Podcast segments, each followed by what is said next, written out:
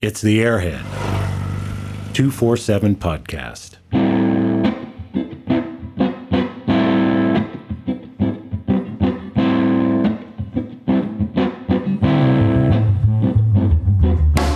The Airhead 247 podcast, powered by Wedgetail Ignition Systems, state of the art ignition for your 247 Airhead. Proudly made in Australia by motorcyclists who love their BMWs. By the BMW Motorcycle Owners of America, who invite you to ride inspired. And Boxer2Valve.com, the premium supplier for all your airhead replacement parts. Now, let's get this thing fired up. Our guest this week is Anton Largiader. He owns and operates Virginia Motorrad Werkstatt in Charlottesville, Virginia. He specializes in transmission and final drive repair, but also functions as a full service workshop for all BMW motorcycles. His technical reference website, largiader.com, is an oft referred to database that covers both classic airhead and late model BMW mechanical and electrical systems. It's a fantastic reference site that he keeps updated on a regular basis. We've got links to both those sites in the About section of this podcast. Now, I first met Anton back in 2015 when he diagnosed an oil pressure problem on a monolever R80GS. You'll hear about that in this interview. And since then, I've found him to be a trusted resource on all things airhead related. Our conversation engaging, enlightening, and informative, I think, and I hope you'll find it the same. It's Anton Largiader on the Airheads 247 podcast. Anton Largiader uh, on the line. And Anton, first off, uh, I pronounced your name right, yes? You did. Okay, good. So uh, I'm curious, what's the origin of your last name?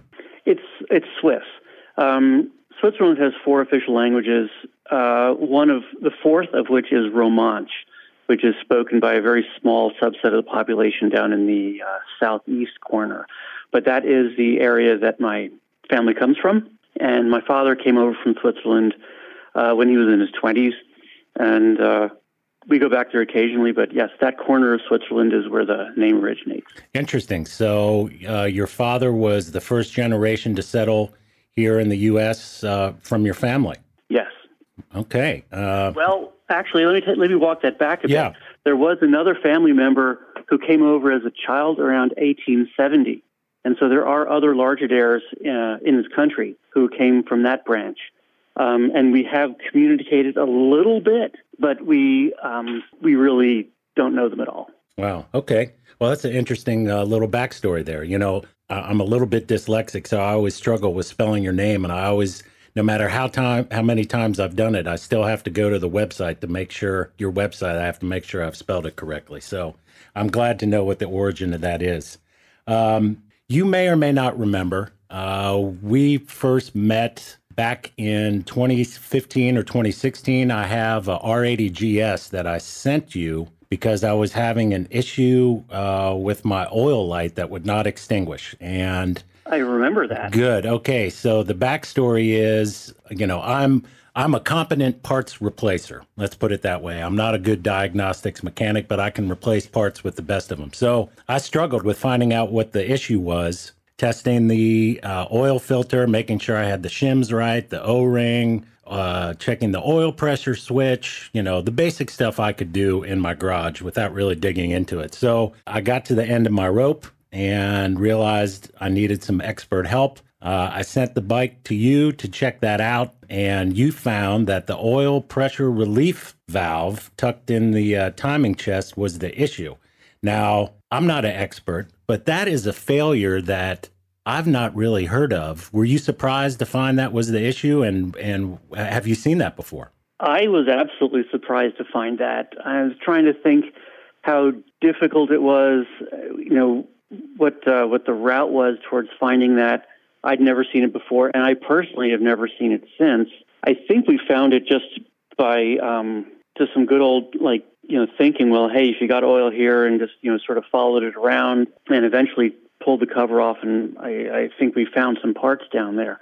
However, at the time that I found that, I then went online and looked around, and it wasn't the first time in, in the history of airheads this had ever happened. Uh, but it certainly wasn't anything I knew about before that, and it hasn't isn't anything that I've seen since. Well, that gives me great pleasure to know that I had such an anomaly in a in a failure. but I was glad you found it quickly, and I remember when you emailed me the the picture uh, of what it, what had gone wrong there, and so that was quickly rectified. And I should say, you know, when the bike was there, uh, I figured I was in for a dime, in for a dollar there. So you went through the transmission, uh, and also I think you set the who's the head guy you use? Was it Randy Long? I do light head work here in the shop. I'll do valves and guides basically. And if I need seats replaced, I'll send them to Randy. Okay, yeah. I send I send this I send the heads to Randy for seats, and then they come back and I do the rest of the work. And I can usually have a pretty quick turnaround that way. If he does everything, then you're in a long line of uh, of work that he always has because he's, he's in such demand on stuff that's not just BMWs. But if it's just seats, he'll usually squeeze that in, get it back to me. I can do the valves and guides, and then the job can get turned around. Yeah, I think that was the case with my heads on the on the 80GS, and I think you also resealed up the final drive for me. I'm I'm happy to report uh, all these years later, uh, everything's really uh, going great. I rode the bike this morning, so all's good good. Although five years isn't isn't really a very high bar to reach problems after a lot of work. No, no, I guess you're right. I hadn't thought about it that way. Let's uh, turn back the clock a little bit. Tell me about the first airhead motorcycle you bought and what was the allure and, a, and attraction? Well, I had gotten a K75 as my first BMW, my first serious motorcycle uh, in 1995. And I had been, I think, spending some time on the GS list, uh, the old Mica Peak GS list, and I was just interested in picking up a GS. When I had been test riding bikes before buying my K75, I'd ridden an R100 GS that was in great shape, and I thought it was just a phenomenal bike. I think it was more expensive than than my K75 was, and so the the thought of that super easy to ride bike had had never really left me. And in either the very late 90s or maybe 2000, I bought a crashed uh, GSPD from Rob Libert down in North Carolina. And I fixed a bunch of stuff and repainted it uh, Ducati yellow and proceeded to put 100,000 miles on that bike and take it up to the Arctic Circle or up to the Arctic Ocean, actually, um, and out to the Rockies and all sorts of stuff. But I had a lot of really uh, a lot of really good times on that bike. It got stolen, uh, 2005, I think, but um, I have another one because I think a PD is just a terrific bike to have. Wow, stolen, never to be recovered. Never to be recovered, not a trace. I have a I have a suspicion that it was sent to South America. Good grief! What did you pay for it back then? Uh, it was crashed. How bad was the damage? The tank was cracked. The sub, I think, the rear subframe was bent crash bars. I think I had to straighten the front rue bar, but I think I did reuse the one that was on the bike. I think the wheels and forks were fine. It had been totaled by the insurance company, and Rob just wanted out of it. So, I mean, you probably got it for a thousand dollars or less, I would imagine. No, I don't think it was that little. Oh, I mean, okay. It was, a, it was it was a it was a running bike, but the yeah the bags uh, the bag mounts were bent, and the bags were at least one of them was probably smashed. You know, it needed it needed a bunch of stuff, and you know, tank and so forth is money. I tried to fix that tank. Nylon is very difficult to repair. People can do it. I can't. And uh, I remember after a so I wasn't filling the tank up all the way because if I got up to the cracks, uh, it would leak out. And I remember a very hmm. embarrassing moment pushing this bike down the road to a gas station and I'm thinking here I am on the the one BMW with the largest tank ever produced and and I have to push this bike to the gas station. I was like I hope nobody I know sees. oh the irony. Yeah. so you said you put uh, went on to put about a 100,000 miles on that bike. Did you have some of the I mean obviously when you were going through it you probably knew some of the preventative things to do what was going to come up maintenance wise and the failure points. But during its tenure, did you have to attend to some of the what were some of the typical things you had to tend to during your ownership on that bike? Well, first, to put it in perspective, I was working an engineering job uh, up in New York, and I had no idea that I was going to get into uh, professional work on this. And so I wasn't super deeply immersed in the technical side yet. I was, you know, I was maintaining my own bike, and I was active in tech circles, but that was about it. That bike did not have the circlip, and I killed the transmission on it by getting water in it. And worse than that, I didn't even know the water was in there, uh, and it froze. I remember a winter where I couldn't shift the bike until the transmission warmed up. And I was like, well, that sounds like a problem. and ultimately, the um, the transmission suffered the the failure that any waterlogged transmission or transmission with the front output shaft bearing failure uh, suffers, which is you know catastrophic destruction at the front of the output shaft. Uh, I got a new transmission in there. On a side note, I took the transmission out and took it to our dealer who destroyed it trying to open it because he had no his tech had no idea how to open an airhead transmission and I took it to Tom Cutter and he looked at he looked for like one and a half seconds at the parts that I brought and immediately realized that the person who opened it had no idea how to open an airhead transmission and had broken it, basically. But I got a used transmission, put it in there, and uh, I still have the output shaft from that. I think I, I use it as a tool for something. That was the only thing that really went wrong with that bike. I did have a charging system issue at one point. I had a rotor go bad. And I know now from experience that those cylinder heads could certainly have used work. They were making the noises that that, that generation of cylinder head with extremely wide clearances on the exhaust valves makes. It's basically a clanking that you can't tune out. It's not valve play, it's not rocker end play, it's the fact that the valves are rattling around in the guides. And it had it certainly had that. Yeah, you mentioned the waterlogged transmission. Uh, I've been guilty of that. In my case, it was because of deep water crossings here in the Ozarks uh, of Arkansas, and I'm pretty sure water got in uh, over the boot on the speedo cable. Was that probably what hap- how that happened with you, or how how did it get waterlogged? I know I took that bike through water up to the front fender. Yeah. When I was working up in New York, I would just go out after work and just ride and ride. I rode I was putting on like 45,000 miles a year at that point, and uh, I would just go play. And I found this old abandoned like quarry or something. I was tearing around there with this other guy, and we'd go through these water crossings. And I mean, there were times that I was like full on the throttle, and you know, water's over the cylinder heads, and I, mean, I have a fair suspicion that that was it. yeah. Yep, been there, done that. Uh, I think I even sent one to you uh, from an old bike of mine, and you opened it up and said, you know, somebody was taking a bath inside of here, and we pretty much just, I just told you to keep it. I yeah. do remember that one too. The, yeah. the the damage was was severe. You and I talked about it, and I was like, it's you know, I can fix it, but you know, here's what else you can do with that much money. Yeah, exactly, exactly.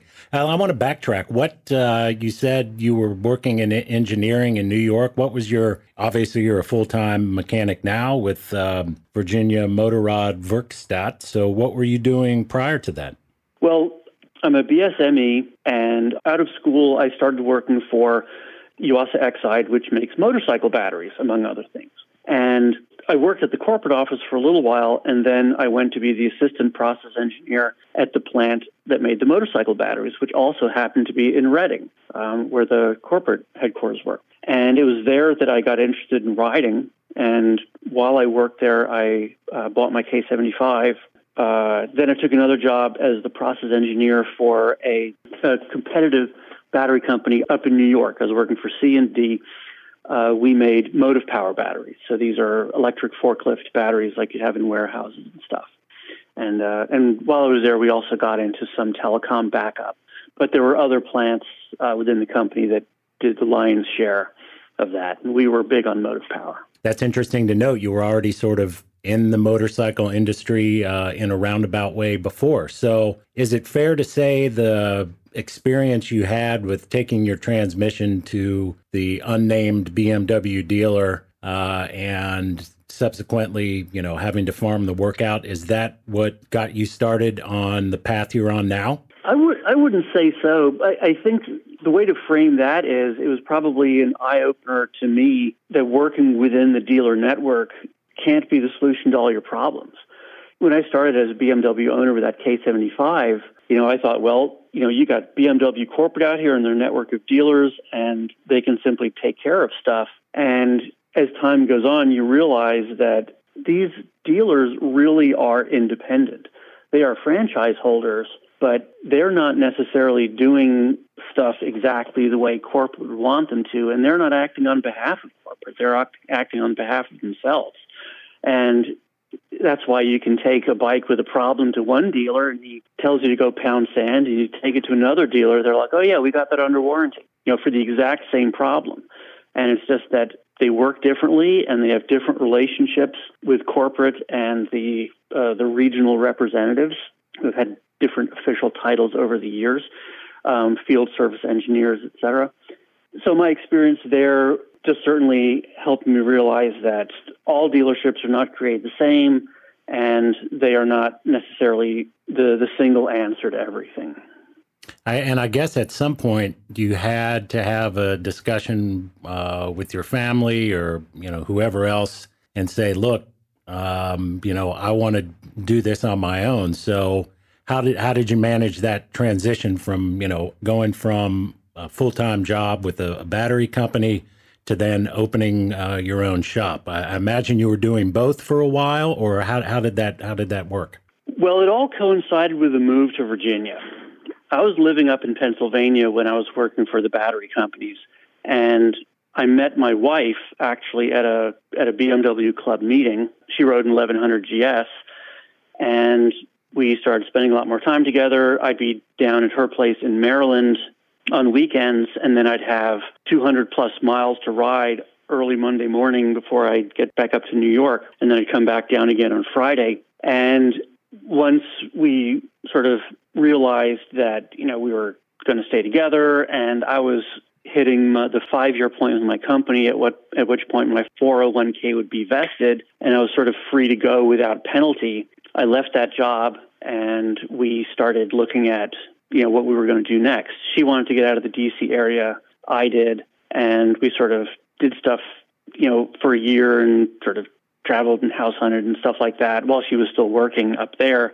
And then in 2004, we moved down to Virginia. But even then, I was thinking that I was just going to, you know, go back to having uh, an engineering job. A local friend had down here in Charlottesville had set me up with the idea for an interview with a uh, her employer that would have been a perfectly fine technical job to have. And then my wife and I realized that our own needs as motorcyclists weren't really that well met in Charlottesville because although we had two dealers sort of near us, they were well over an hour away. And a lot of people were going through the area, especially traveling on weekends, that simply had no options. And with dealerships being closed on Monday, someone who came through on a Saturday afternoon and needed a clutch cable or a set of brake pads or something like this, they'd be out of luck until Tuesday morning and their whole long weekend is gone. So it's first started out with just sort of having a couple of parts around that um, you know that we needed for our own bikes. You know, for my Airhead and my K bike and her R1100, and then we just sort of went through it and we just said, you know what, maybe I could just do this, and she was okay with that, and that's sort of how it's been. I can't say it's the best decision I've ever made, but um, no, really, really, it's. I mean, financially, it's not the best decision I've ever made. If I'd stayed in engineering, you know, been in engineering management somewhere, I'm sure I'd be uh, a bit happier when I looked at the bank account. But at the same time, this has given me a lot of freedom at home, a lot of flexibility with our kids, and um, it's been very rewarding. Yeah, I can, I can imagine. Um, I first became a regular customer with Boxer 2 Valve a few years ago when refreshing an R90S. William and Edward Plam's video repair series, well, that was a go to reference. It made that job and repair session much easier and really an enjoyable process. Boxer 2 valve carries only the highest quality parts, mainly manufactured by OEM suppliers, so the fit is perfect and the repair, well, it's done just one time. Fitment and applications for all parts are clearly listed. To quickly find what you need, you simply enter your year and model of your bike, and you'll see only the parts that fit. Shipping, that's always fast, with most orders going out that day at 2 p.m., and shipping is available to all parts of the globe. Boxer 2 Valve carries a wide variety of premium special tools and maintenance items, many of those unique to their catalog. William and Edward and the team at Boxer 2 Valve are airhead fans, and as they say, with a passion for simpler times and uncomplicated machines. Check them out for all your parts needs, boxer2valve.com. That's the number two, boxer2valve.com. And so tell me how the work you've done there has evolved over the years. This might be a gross generalization here, but you know, when I sort of became aware of you as an independent mechanic, it seemed as though you were kind of specializing in transmissions and, and final drives. Now I know that wasn't all you did back then and that's not all you do now, but was that sort of did you see that as an area of focus for you or how how has it evolved? Well, that has always been an area of focus. You're right. To, to flesh out the technical qualification side a bit more, after I moved down here, um, I had been interested in some vintage racing. And Devin Battley of Battley Cycles in Maryland, who was the local dealer for my, at the time, girlfriend and her parents in Gaithersburg, he was interested in supporting me as a racer. So I had a good relationship uh, with all the people at Battley Cycles. And when I decided to get going as an independent mechanic, it was natural that I would use uh, them as my part source because everyone in this business has to buy parts from a dealership.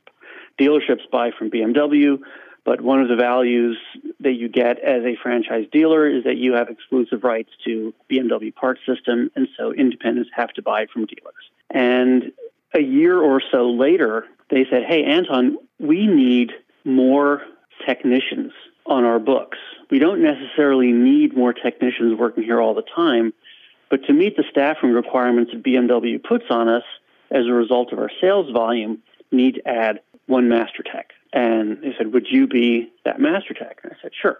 So they sent me to school, and this was in the like 06, 07, 08 time period. They sent me to school for a few years, and during the busy season, I spent a lot of time up there working, and I would stay with my wife's parents who were still in the area, and then I'd come back home and work on, on something here.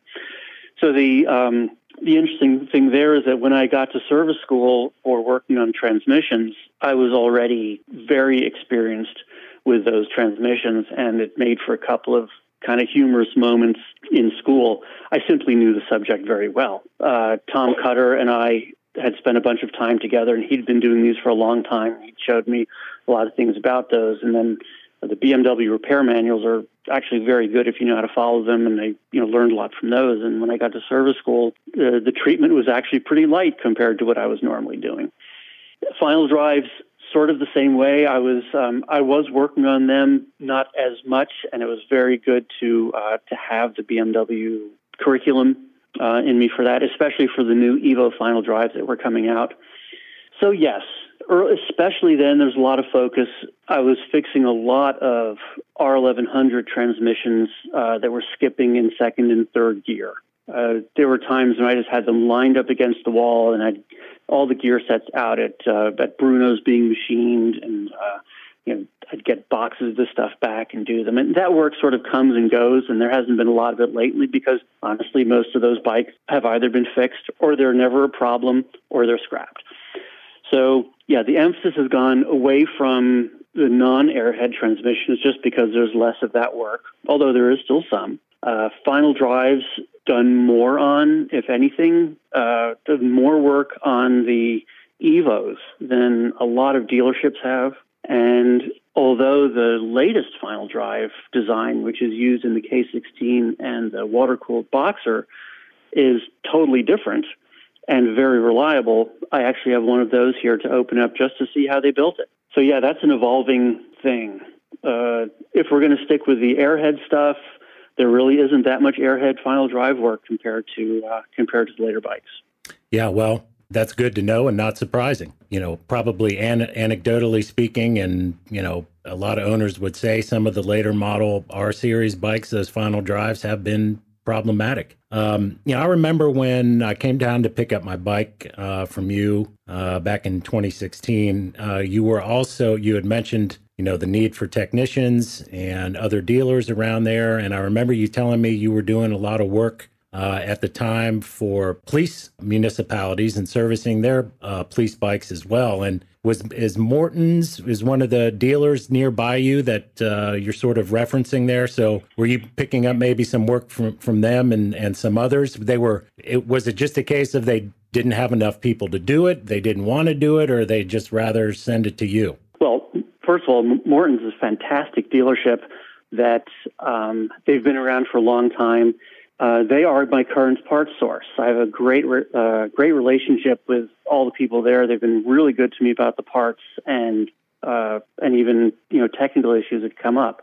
The only thing wrong with Morton's is that they're an hour and 20 minutes away from here, and so people who need something dealt with in Charlottesville, especially if it's a bike that needs to be dropped off and then picked up later, your Charlottesville residents looking at six hours of driving to take his bike there, come back home again, go back and get it, and come back home again. And this was true for the police too. So I, I certainly wasn't handling the police work exclusively, but I was getting a lot of bikes in here for you know routine stuff, tires. The officers around here actually really liked to go up to Morton's, and so they certainly you know kept doing that. I think they were on the clock and, and nice yeah. riding through the countryside and all that. Sure. But I kept a lot of stuff here that they needed because sometimes they just need something right then and there. Um, you know, crash bars on their bikes are kind of a wear item, and uh, the, there were some certain bolts that held them on, and the wiring. I'm pretty picky about the wiring on the police bikes, and I've usually had to reinvent a lot of stuff that I see on the bikes you know when I when I see a bike for the first time, and so I ended up doing you know a lot of wiring, uh, buying the special BMW terminals and stuff that they want for the police bikes stuff just to make everything just right. Yeah, you know, I know as a side note, uh, I have a friend with a 1100 GS and he wanted to get uh, the wiring and set up so the bike would run with the kickstand down, which is I think is a police feature and we ordered the wiring kit from BMW for that and installed it on his bike, you know, in my garage at my house. And that was one thing I noticed just how bare and exposed the wires were just for that setup. And I thought, boy, you know, this really doesn't seem too hardy a setup. So kind of understand what you're saying there. Just a, that's a very limited experience, but I understand what you're saying about uh, the wiring stuff remember on, on, the on the RTs that were used for the police bikes, then all that stuff is completely buried but also on those RTs of the generation that would use that harness, which yeah. was only the 1100 generation. Those bikes were never built as police bikes. They were modified to be police bikes. And as a result, the wiring is absolutely butchered on them. It wasn't until the 1200 RT in 2005 that BMW was producing authority bikes right off the line with totally different harnesses, totally different features you know, the radio box, all all of the wiring that's a disaster on the 1100s and 1150s is from the factory. Uh, on these. It's night and day difference. Yeah, well, that makes sense because it did seem like it was just kind of shoehorned in there. And yeah, as you mentioned, when a, a true authority bike, that probably wouldn't have been the case. Uh, last thing I want to ask you about, as far as the shop goes, getting back to airhead stuff, what are you doing mostly airhead wise uh, in the shop these days? Component repair, general repair? Do you are you on to restorations and customer builds? Uh, what what are you seeing in the shop airhead wise these days? Right now, sort of heavy on the customer build thing. Uh, I do have people come in for service, um, and I have a transmission or two or three that are over um, in the benchwork area, but I have a G slash S that's been here for a while for basically a complete restoration. I have two R100 GSs that are here for complete going through. I'm not going to call them restorations because they're not being refinished. They're not being repainted, repowder coated, polished. It's none of that stuff, but they're getting you know, good charging systems and valve work and make sure the circlip's in there and all that stuff. Sort of real, real top to bottom, you know, four or five thousand dollar, you know, overhaul kind of things. Man, yeah, that sounds great. I'd love to see one of those bikes when you get finished with them. Uh, let's move on to another topic here. We talked about your workshop. Uh, I want to ask you a little bit about, uh, and I know this is something uh, I, I, visit it quite frequently, and it, I've seen you're, you're, expanding on it. Uh, the largiader.com tech page. So we don't need to really delve into all the specifics in there, but maybe you can tell me again, sort of the history and impetus uh, of doing that. It's a it's a great resource. Well, thanks. It started out wow. I mean, back back when I was writing my K75 a lot, I remember building my early pages on that with AOL Press, which was an oh, early HTML editor that AOL sent out um, that you could use. And you know, I'm a technically minded guy, and I'm curious about stuff, and I can write well. And so I just ended up writing a bunch of stuff. You know, th- this was back when I the the IBMWR Big List was massive and, you know, early days of the web and all of this. And so it was great to sort of jump on that and, uh, and get a lot of good information out there. As time went on, I found that I used it to document stuff that I hadn't known before and hadn't needed to figure out. And it was as much a future reference for myself as it was for anyone else's benefit. You know, if I run across something that I've never seen before and I end up saying, you know what, well, how does this really work? And and then I end up looking up all the parts and then I realize that, you know, these parts changed in this year because of this and and this is now not compatible with this any longer. You know, this is the stuff that trips people up and it'll trip me up in the future if I don't write it down and have a way to reference it. And a lot of the stuff that's on my website is really just that. It's me documenting strange stuff that I found out so that I or anyone else doesn't have to learn the same thing all over again in the future. Yeah, well, behalf of on behalf of everybody, let me just say th- thank you again. Um, I, have got it bookmarked and I'm on there on a on a regular basis. I have to ask you, maybe kind of as a humorous note, but also somewhat seriously. Uh, did you find that there was any redundancy, or were you surprised at some things you were putting up on there that weren't on Snowbum's BMW tech page? I mean, that is famous for being, you know, thorough to the point of being over thorough sometimes. But uh, were you surprised, or you said, "Gosh, you know, I can't believe this isn't isn't on there, hasn't been covered," or you know, I know you're referenced on his on his page, so tell me that sort of relationship there. I explain things in my own way, and definitely some of the things I've written can legitimately be considered an alternative explanation to something. All sorts of people have written about torque and horsepower, but the prevailing explanations of torque and horsepower don't seem to answer many of the questions that certain people have.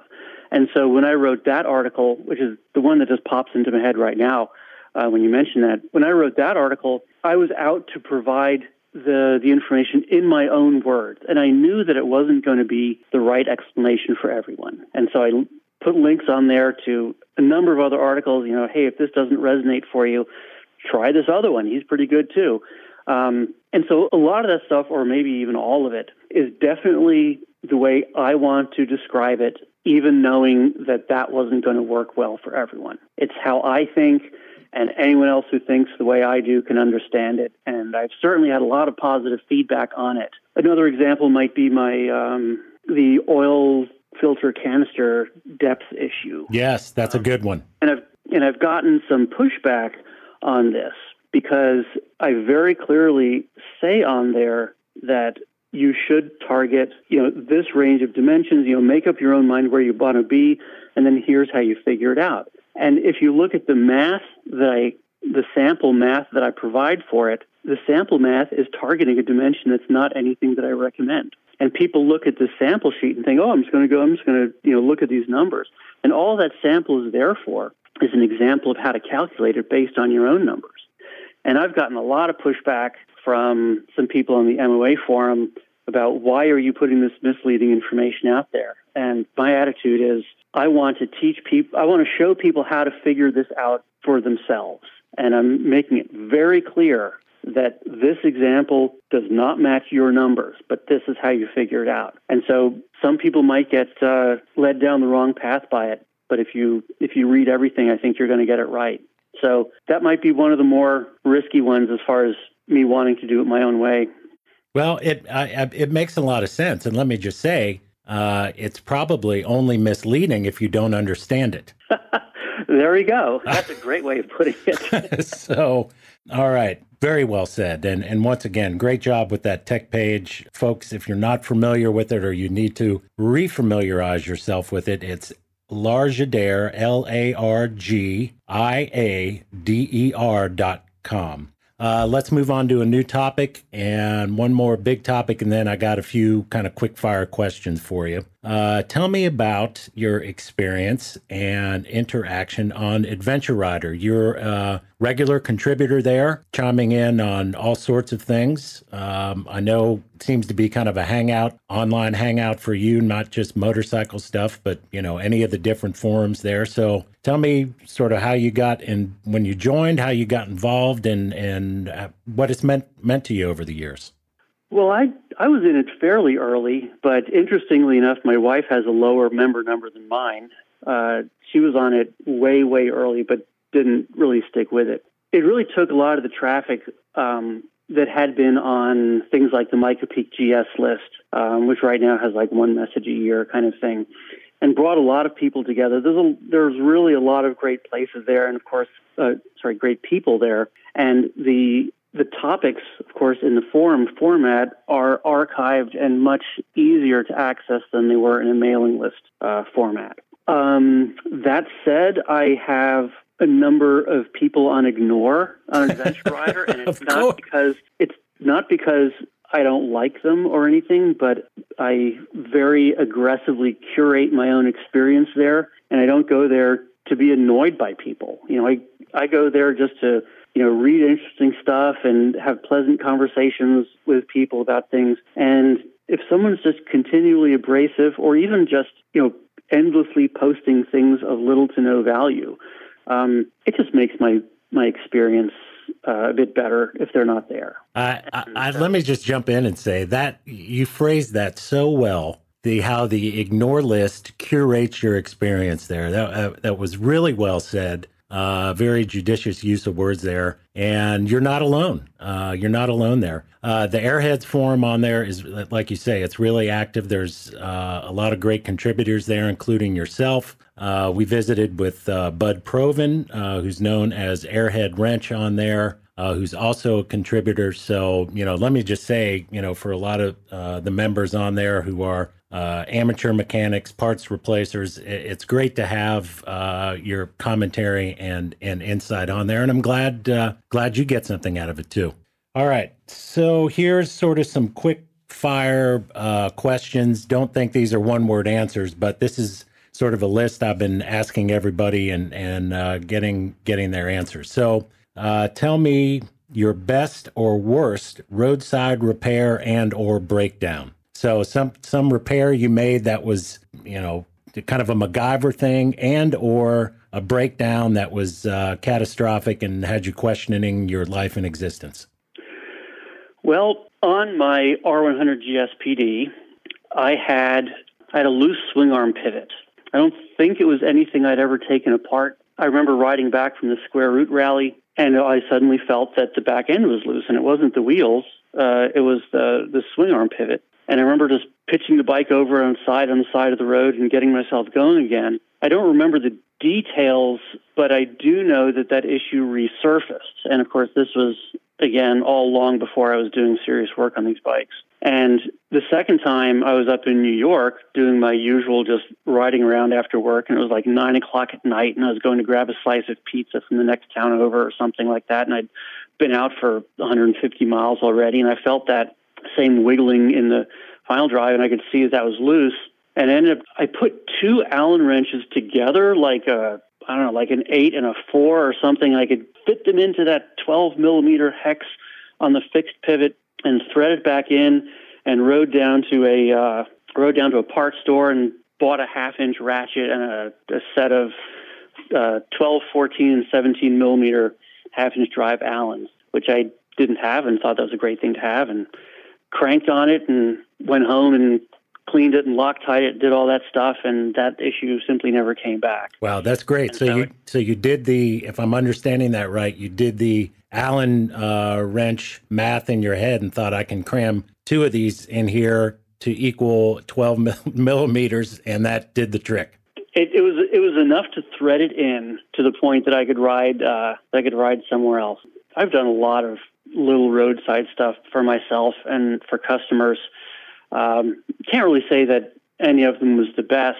I'm really reaching here to think about anything that turned out really badly. Uh, although, let me say along those lines that I've pretty much given up doing on site service and repair for customers because you never have what you need. And those things are almost considered, you know, roadside repairs because you just you just have a bunch of stuff in, in your pocket or whatever, and you go there and hope that hope that you have the tools you need. You know, my tools live in these, you know, 1,500 pound roll around cabinets that they don't move.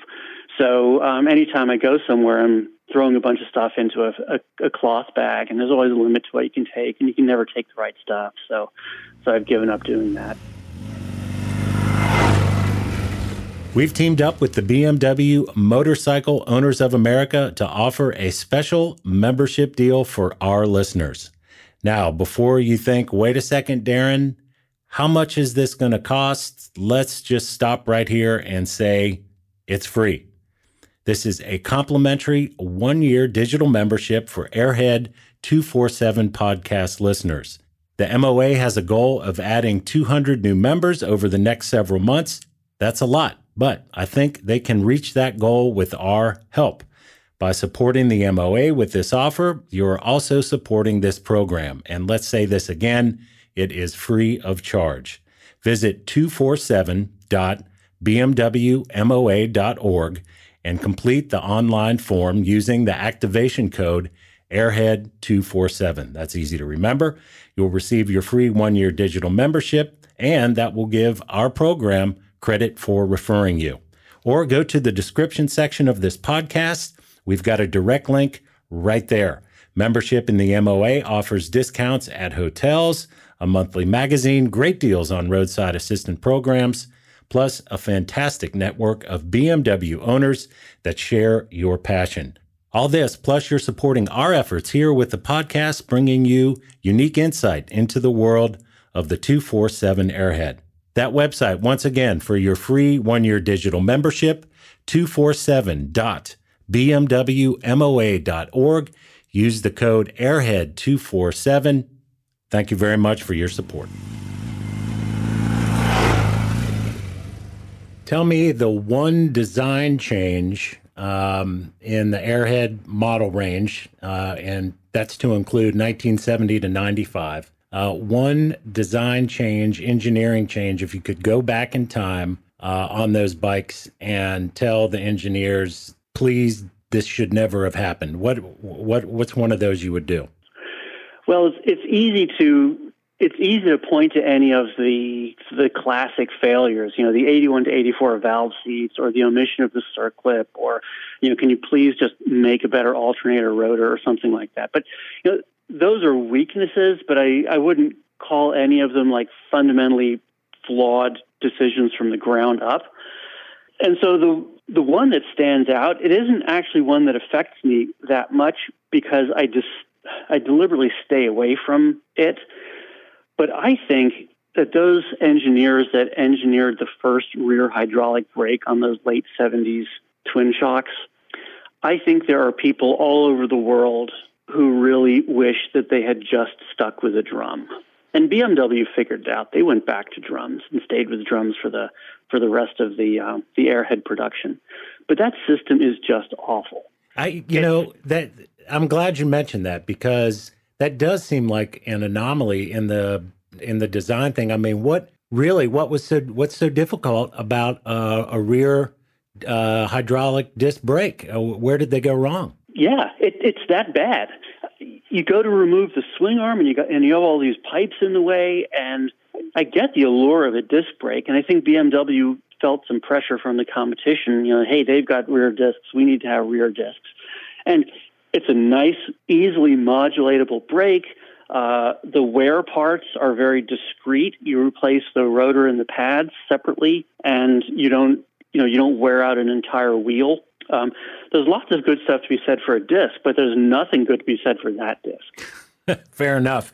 And I think, as you mentioned, that they went back to the drum brake uh, for the pretty much the duration uh, after that really says a lot. Uh, all right, your Mount Rushmore of uh, classic airhead BMWs. Again, sticking in the 70 to 95. What are the four you would carve up on a mountain as the premier bikes of that era? All right. Not going to make any friends on this one, I can tell.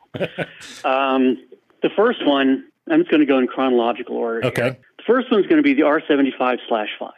Summer of 69, this thing entered production, and it was the first high performance modern airhead. Uh, you know, with the slash 5, we had, we were back to telescopic forks. We had a pressure fed oil system. We a, it was a totally redesigned motor. And this was a very, very good bike. Um, and at the time, people knew it, but I think there are probably enough people whose motorcycling experience uh, post dated that that they don't really understand how good it was. The the Japanese were certainly there, and uh, and the Brits were there, and the people who didn't have the money for a 75 slash five uh, ended up getting something else because they were certainly more affordable. But that really in many ways was the bike to have. And it set the it set the groundwork for for all of that all of that range that you're talking about. And it was the it was the forerunner for every every naked airhead that you see going down the road with bags strapped to it and accessories bolted onto it. I mean that was the first one. And yeah there are people who like the r60 slash 5 instead. Uh, you know like Matt Parkhouse and Suzanne have you know, put billions of miles in those things around the world. Um, I have a less charitable view of those. I, I think the 50s and 60s should all be melted down and turned into 75. but but I have a November 69 production 75 slash 5, and I love it. It's It works well, it goes well, and when you look at it in its historical context, you know, it was the first of of many. I mean, BMWs looked like that for 15 years. That's right. Well, well said. Well said. So my next one, of course, the R90S and the 77 R100 RS got a lot of uh, get a lot of press, but I'm I'm going to skip those. Okay. And I'm going to go another year, two, I think, to the R100 RT. 79 that came out. Yes. So two years. I was right. Yeah. Um, when the R100 RS came out, there was a lot of hype about the wind tunnel tuned and so forth. But when the RT came out, you simply saw them everywhere.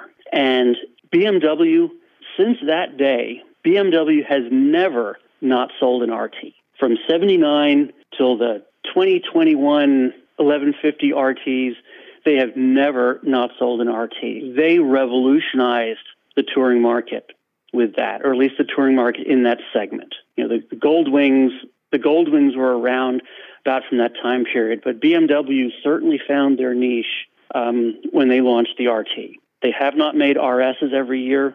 They certainly have not made S's every year. They have never missed a year making an RT.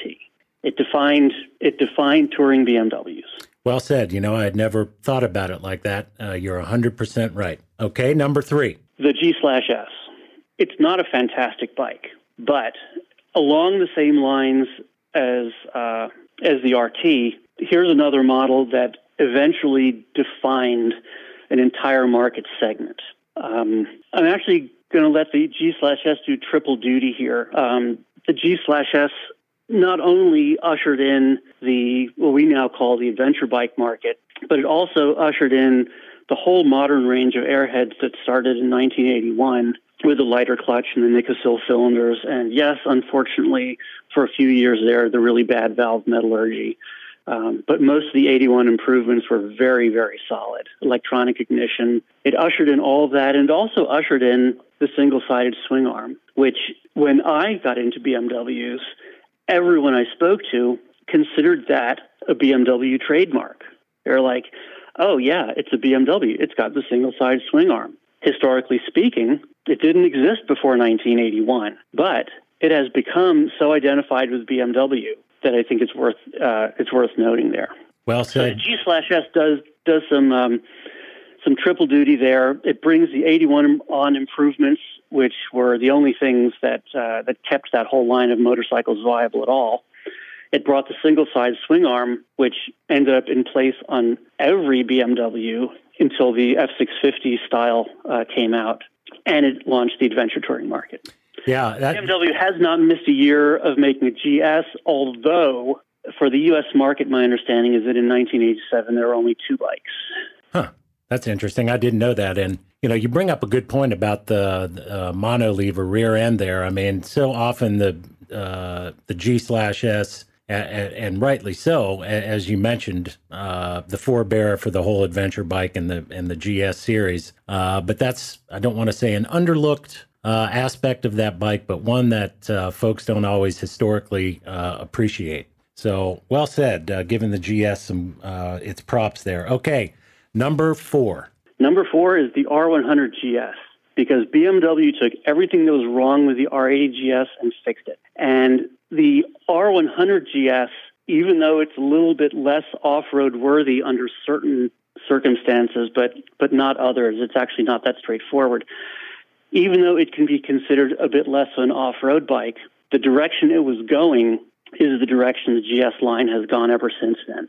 After that bike, the GS has always got 19 inch rims. And then starting later on, when the, um, when the liquid cooled bikes came out, they got 170 width rear tires. They got street sized tires on them. The GS has certainly become more of a road going bike over time. And the improvements made from the G slash S to the GS uh, in 1988 were along these same lines. The weaknesses got fixed, but the weight went up a little bit, but it was considered worth it. You know, the rear subframe needed to be stronger. Stronger's heavier. It got a bit heavier, but it got better. Uh, the GS got tubeless tires with spoked wheels. This was, you know, this was pretty groundbreaking. Yes, those rims are pretty heavy if you ever pick one up. But given the choice, oh my gosh, tubeless every time. Yeah, hundred percent.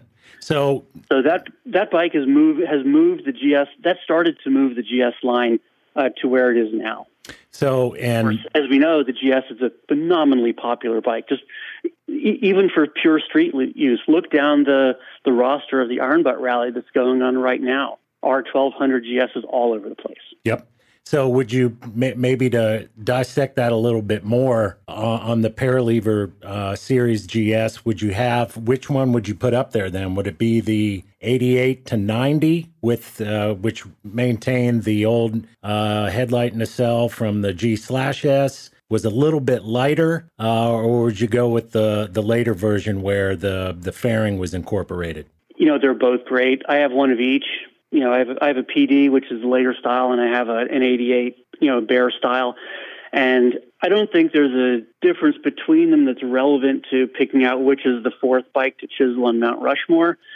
But they are very different, and uh, you know, someone who wants one of those should should certainly ride both of them and just see how um, how they behave differently. The the later bike is a bit heavier, but it has less. Uh, there's less weight on the steering, so the, the bars move a bit lighter, and of course, a frame mounted fairing is always more stable. It, the change from from the 88 to 90 to the 91 to 95 is the exact same change that the whole GS line was undergoing throughout this whole time.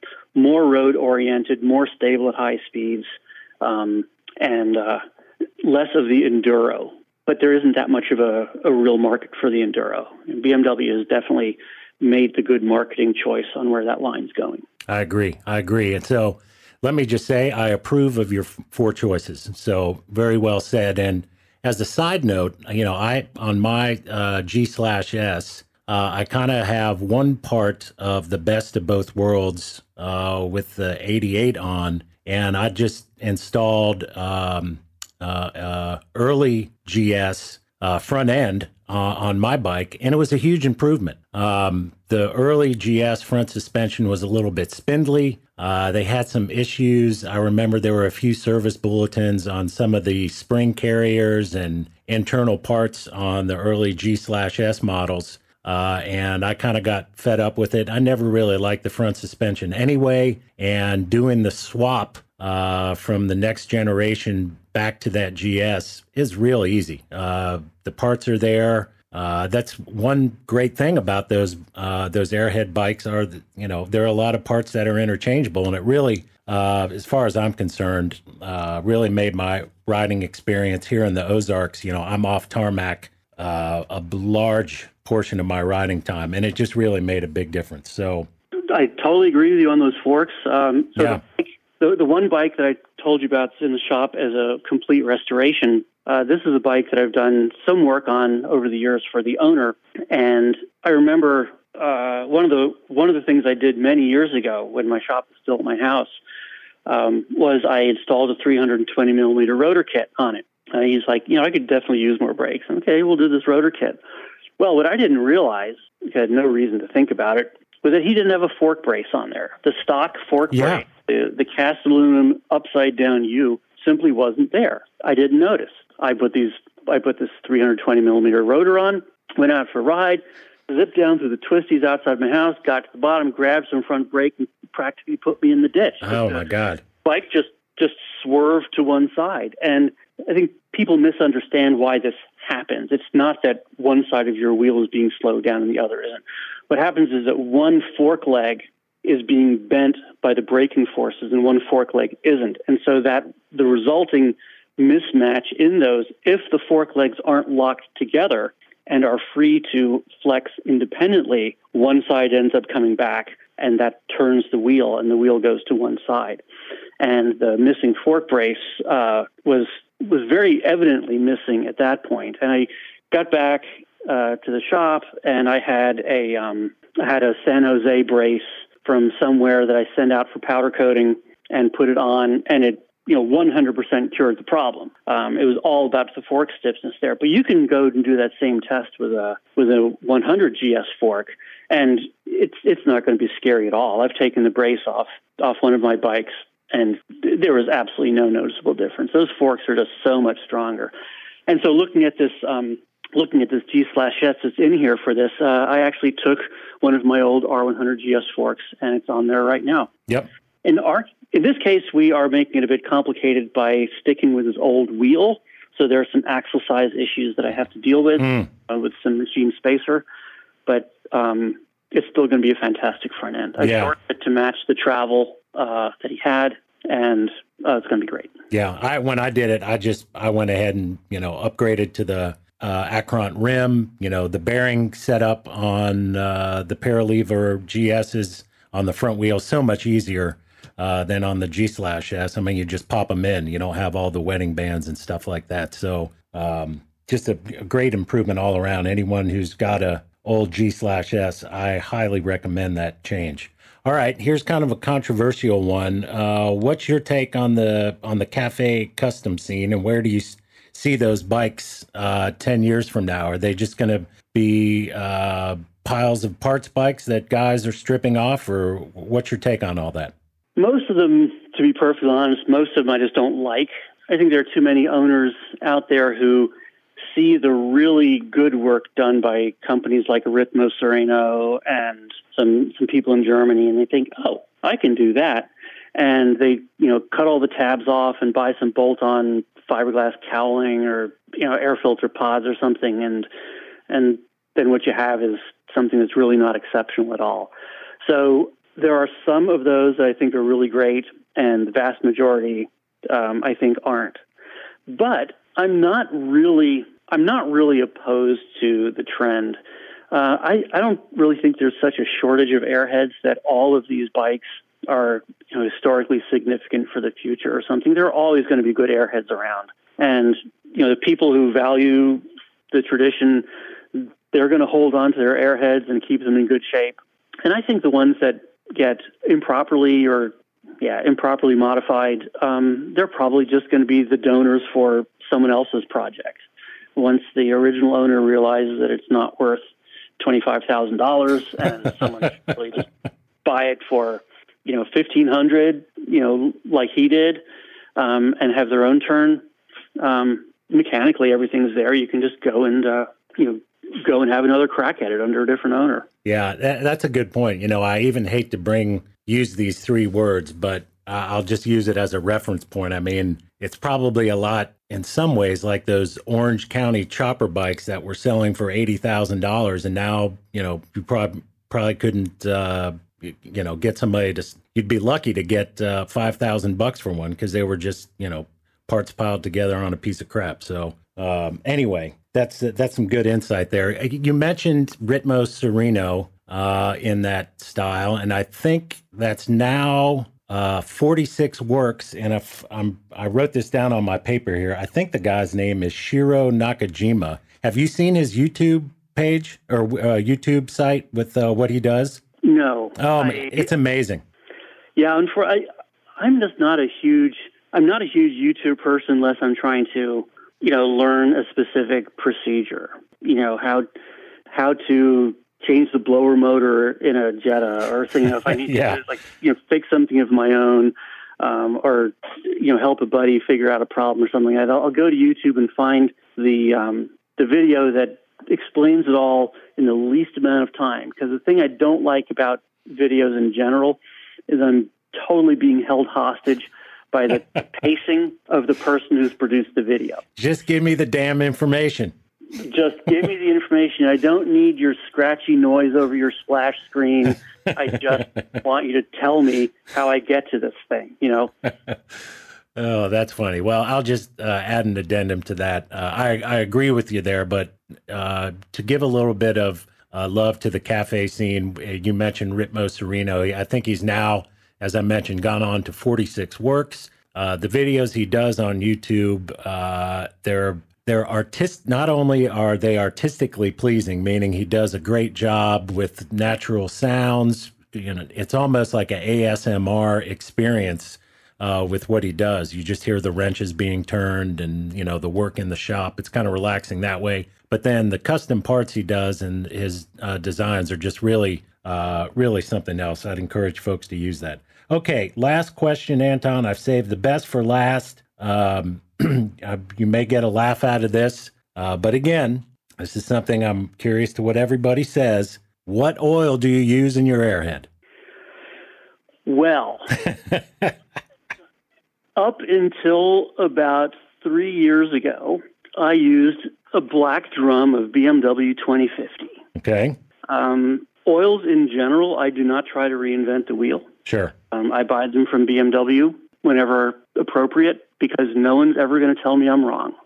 But BMW stopped selling 2050 in any useful quantity for a shop. I, I think they went the direction that Porsche has gone, and they sell them in these sort of boutique metal cans now. Um, that doesn't really work in a shop environment. So uh, there is now a clean blue drum of Spectro uh, 2050 sitting over there that is that is now my 2050. Spectro used to, as most people know, um, be a BMW supplier, you know, among several other companies. Um, they are producing motorcycle specific oils. I never have to wonder whether their additive package is correct. And so I just pump it out of a drum of 2050. There you go. Uh, and yeah, I can see your uh, use and need for that in a, in a shop situation too, as opposed to, you know, somebody like me who buys a case of, of 12. Uh, we might have a few more uh, options there. Well, look, Anton, uh, this has been a really great visit. Uh, it's been great catching up with you today. Uh, folks want to find out more about what you do. They want to reach out to you for some service. Um, the best way to do that is Virginia Motorrad Werkstatt, uh, W E R K S T A T T. Or they can also find you, and I'm going to guess you've probably got an email uh, link or some way to connect with you at largiader.com. That's L A R G I A D E R.com. Do I have all that right? You have that right. Uh, largiader.com is going to be all of the, the tech pages, and there's a link to the shop there. If people just want to skip straight to the shop, vamotorrad.com is the website for the shop. And if you spell it with only one R, you still get there. Oh, okay. That's handy. And of course, uh, ADV Rider uh, members can find you posting uh, as your own. Largiader. Yes, as yep. your own moniker. No, uh, no alias for you. So, once again, Anton, uh, great visiting with you today, uh, and continued success. Thank you very much. It's been fun.